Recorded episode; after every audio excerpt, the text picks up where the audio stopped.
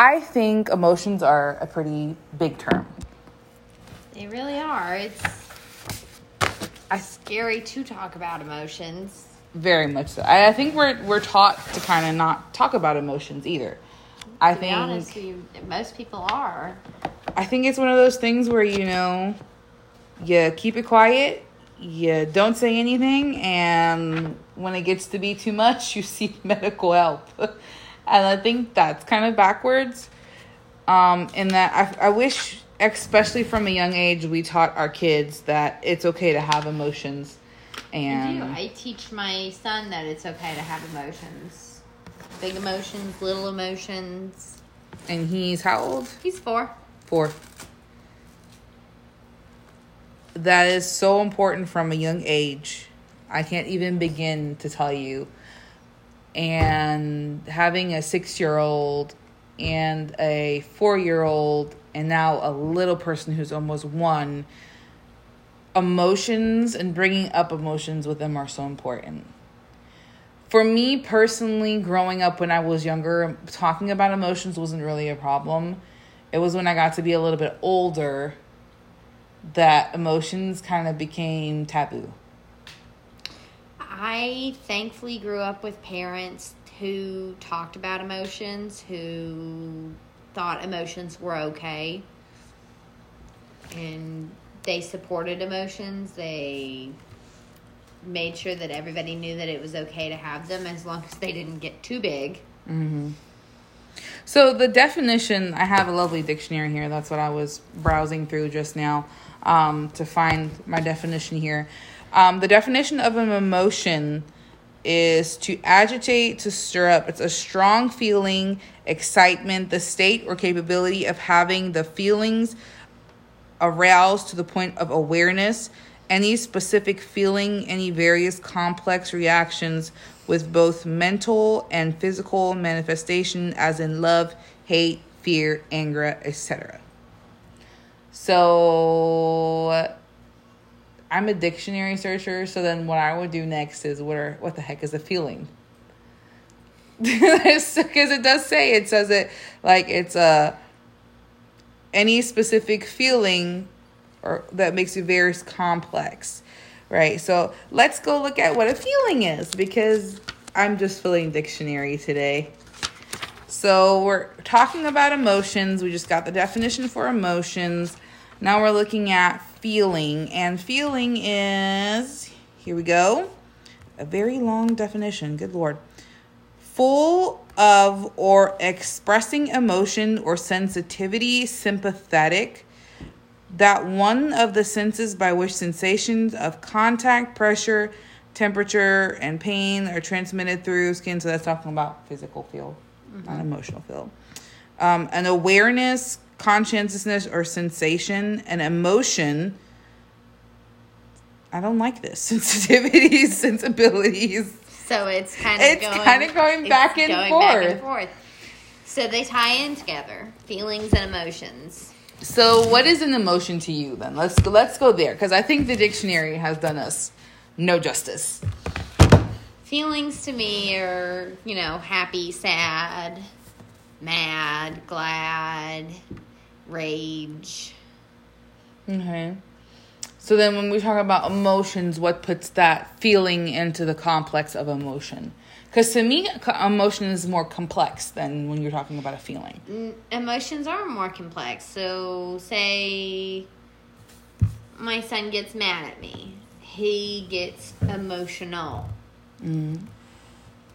He gets very, you know, crying and stompy and very upset. And it's that's his way of showing how the feelings are making him. So to you, emotions are more the act of. Yes. Okay. See, and for me, it was always when you say somebody is feeling a certain way, you were talking about the emotion. Mm-hmm. Like you're saying, oh, you're feeling sad. It's like a whole other way to address the emotion. But then reading that, I'm just kind of like, ugh. Anyway, but that it's it is a complex thing, and so for me, when you talk about emotions, the number one thing I think you have to learn from when you're a child is what are your emotions how do you control your emotions? And what's the difference between a big and a small emotion and how do I put it into perspective from into long term? See, that's the thing. We don't teach children about emotions. We don't. We teach them about feelings. We teach them happy, Mm-hmm. sad, mad, anger, that kind of stuff. But we don't teach them emotions. Most pe- most parents don't. We don't teach them that it's okay to cry when they're upset. Yeah. Most parents don't. They're like, "Hey, cut that out. Right. There's no crying in baseball." And I think that's something that we do in a matter of trying to protect our kids and it backfires on us constantly. Because a lot of the times what ends up happening is we have our children that we're trying to raise in this crazy world and and I mean hello, welcome to June of 2020. You've survived this long. Um you know, every day the world seems to be getting a little bit crazier. And so it's like we try to toughen our kids up for it. But I think, like you were saying, there is a line to where you are toughening your kid, and there is a line where you're like you're making them emotionally constipated. That is my phrase. Yes. I love that phrase because it is really what ends up happening is you just bottle up all these emotions, and then they just come out of you one day, and then you're like, "Oops, I was emotional. Sorry." Where did that come from? Right. And Yeah. it's that bottling effect. And I think that I'm guilty of this with my kids sometimes though too because the first thing that my kids will start to do is whine, right? And then normally I'm like, "Hey, stop the whining. That's not cool. You don't want to whine like that." Like, right? And then the next thing I do is normally I punish the whining. I have a whiny child. Have you noticed that? Right. Do I- I can I can I have a whiny child. I can so so go along with that one. But I think what and what I've tried to do here lately, I'm not the greatest at it again. I'm learning. When my kid whines, I try to find out the underlying reason of whine. Right? So for any wine drinkers, I know those two different things, but synonyms roll with me here. Um, wine comes from grapes right? So, what is the grape to your kid's wine? what is causing that strong reaction of all of those feelings and emotions and bottling up and that constipation of feeling and emotion in them? Um, But because sometimes you gotta ask where your where your grapes coming from too. Oh, Where's yeah. your wine coming from too? right, and I think that's the biggest problem is is when we talk about little people problems. So I get whiny. Oh, all the time. Oh, I get. But All the see, time. it's not called whiny when you're an adult. It's called lots of other words. The major one, what's the the husband's favorite one? Complaining. itchy. Not that one. but like complaining or nagging. Yeah. Nag- I hate the word nagging. Stop nagging me. Well, I Start doing what I told you to do. and it's the same thing with relationships. I think that's why we have so many issues being parents nowadays sometimes is because those relational issues start within yourself. Do you have a good relationship with yourself? Can you be honest with yourself and go, "Hey, why am I whining today? Where are my grapes coming from?" Right? And if your grapes are coming from that point of I'm tired, well, maybe I should go to bed. You know, that goes back to self-care. Are you taking care of yourself? Because if you're not, you're just going to keep making more wine. and then at that point, I think when you understand that grape concept um, and you apply it to your kids, it's a lot easier to understand them. Because I think with kids, we forget that they're not adults. They don't have the information that we do. They don't know how the world works. They're born into this craziness, and then all of a sudden, guess what? Now I have to figure it out. And then they have mommy or daddy yelling at them, stop that, don't do that, da, da, da, this, da, da, this. Well, now you've just added to the emotional overload that's occurring in their brain, mm-hmm. and that can cause trauma. And I mean, we don't want to think about it, but the, re- the the reality of it is, is yes, that definitely can cause trauma. And then your kid grows up, and then they have relational PTSD, and their emotional constipation, and then that starts a whole new process for them and how they learn and how they end up living. So it's, it's So I didn't. I didn't used to just let Kate, uh, my son, whine. I didn't. I used to fix your face the same way my dad used to do. right. And then I realized I was telling my child how to feel. yep. How would you feel if someone told you how to feel?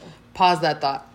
How do we feel? Because, especially as women, I feel like we have a big view of when somebody tells us how we should do anything anything, we're up in a roar, right? Yeah. I mean, we get angry. And so, why is it that when our kids get angry, when we tell them to stop whining and we tell them to not do this or that, why do we get so offended? Why, like, why is it really that point of mental breakdown, mom? Like, it just becomes to the point where it's like sandpaper on your how, brain. How would you feel if someone told you how to feel? And I think that's the point and the concept is the reason we deal with our kids the way that we deal with them is because we deal with our, our with ourselves the same way. Pick yourself up. Stop doing that. You have nothing to complain about. Okay? Even if I have nothing to complain about, this is my feeling. So I think the process is it starts with the feeling. And once you have the feeling, I think you have to own that feeling. And I'm, you know me, I'm an open all feels person. Right. I share my feelings with. But were you always like that? No. See? But I had to learn to be. But I like I'm an open crier. Like I don't care. Because when I get mad, I cry. When I get sad, I cry. When I get happy, I cry. I can't. I can't stop it. I had to so I had to. like- I had to learn how to parent the way that I am Mm-hmm. because I'm not going to let anybody tell me how to feel. Like, no, uh, sorry, that's not going to happen. So, and I had to learn. I'm telling my child how to feel. That's not right. That's not right. He's allowed to cry. He's allowed to feel sad that I just took something away from him. That's okay. Now, once it becomes a tantrum, there's a problem. And that's But the fixing of behavior. That's not the feeling. Yeah. And that's where But crying, crying is okay. Whining, whining is okay. But you have to draw lines. You have to draw lines of okay, boundaries. boundaries. Boundaries. you have to be like, okay, this is getting out of control. You have been whining about this for 20 minutes. Okay, that's enough. Or you've been crying and throwing a tantrum over this for absolutely no reason. I took it away. Yes, you'll get it back. Yes. Addressing. And also there is a um I'm in the middle of a study right now called Mrs. Better Half. It's done by Holly Furtick. And she was telling me something and it really amazed me because for a long time I thought of it that way, but I never thought of myself like that. And then she was saying how a lot of times we as women don't realize that we are the thermostats for our home. We are. Yeah. And so if mommy's in a bad mood, Everybody's in a bad everybody's going to be in a bad mood. If daddy's in a bad mood, oh well. Eventually somebody will get over that, right? Like there's daddy will isolate himself whereas mama we run the house, right? And so our kids are constantly in our face, we're in their face. Dad goes to work most of the time, you know, You can and then, tell dinner tastes different when it's been cooked out of Right, anger. right. They, you know how they used to say, "I made it with love." Well, when I mommy cooked with, with anger, right? There's a whole different level of that in there. And to any dads who do the whole cooking, or if you're a stay-at-home dad, I applaud you because there are days I can't even do it. And I swore up and down when I was younger, I was made for it. So, My significant other is currently taking care of everything because I just recently had surgery and he is learning everything that I do and he is not liking it. Right. And like today, I actually have a vertigo episode going on. So if you see me looking down or grabbing for my nose or my ears, I apologize. Um, but same thing with my hubby. In the midst of vertigo, you know, he's kind of like, oh man, I gotta get up and get the baby. I gotta do this. I gotta do this. It gives them a glimpse in. And so, but being the thermostat and being positive about that can make a big difference. Because if you're negative and you shut your spouse down, it'll, it'll almost never happen again. Oh, that's why I'm thank you so much. You're the mm-hmm. greatest. You know, you have to it's again, feelings. Ladies, your man got feelings. He's not gonna tell you about them. He's not gonna tell you about them, but he has feelings. but he got feelings. And I'm sorry, they laugh. It's so funny. they can get hurt. And when a man's feelings get hurt, oh, ladies, they get butt hurt. It's and see, and that's another thing I think that's so important too. I think definitely with our daughters, we have to teach them more about the control of emotion, right? With our sons, we have to take it a step back, back even further than that. We have to allow our sons to have feelings and emotions. Stop turning them into macho men. Because one day when their spouse sits down across from them after being married for five years and goes, Tell me about how you're feeling, and they go, Well, I can't even really put into words how I'm feeling because I just don't know. Stop raising blank canvases. Yeah, don't don't because it puts them in a point where they're not they feel like they're not allowed to answer. Mm-hmm. And after not feeling like they're allowed to answer, and then we as women, this and then we start our lovely whining, not knowing where our grapes are coming from, and then we smear those grapes all over their canvas. Yep. And they're going, "How do I clean this mess up?" There's always going to be stains left behind, and those stains don't help further grasp the idea of where the wine is coming from. It just tells you, "Hey, something happened here," and that's that emotional trauma, and I, it's not okay. Definitely not okay. not.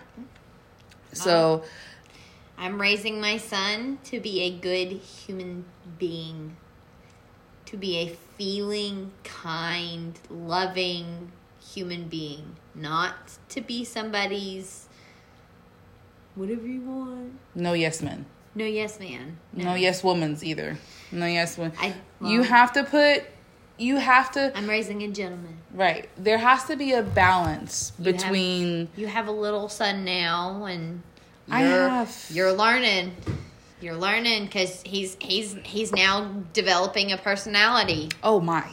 My, may I say boys to me have bigger personalities Boys have gigantic personalities. and and it's amazing to kind of see because and that's another thing being a parent oh doesn't it suck when your own personality stares you right back in the face it gives you a check on how to deal with your emotions and everything and so you're like sitting there going don't do that and then you have to go back in your own bedroom and go wait a minute Didn't I do that? that is so me. That is so my emotions and so my feelings. So, but as you think about emotions, just understand, especially when it comes to relationships and love and your kids, um, everybody has emotions. Acknowledge them.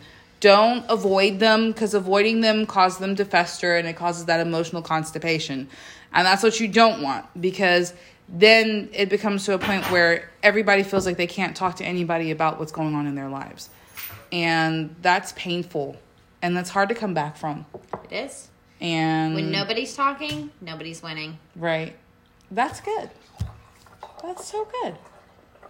I need that on a shirt or an armband. this is where you can tell. Oh okay.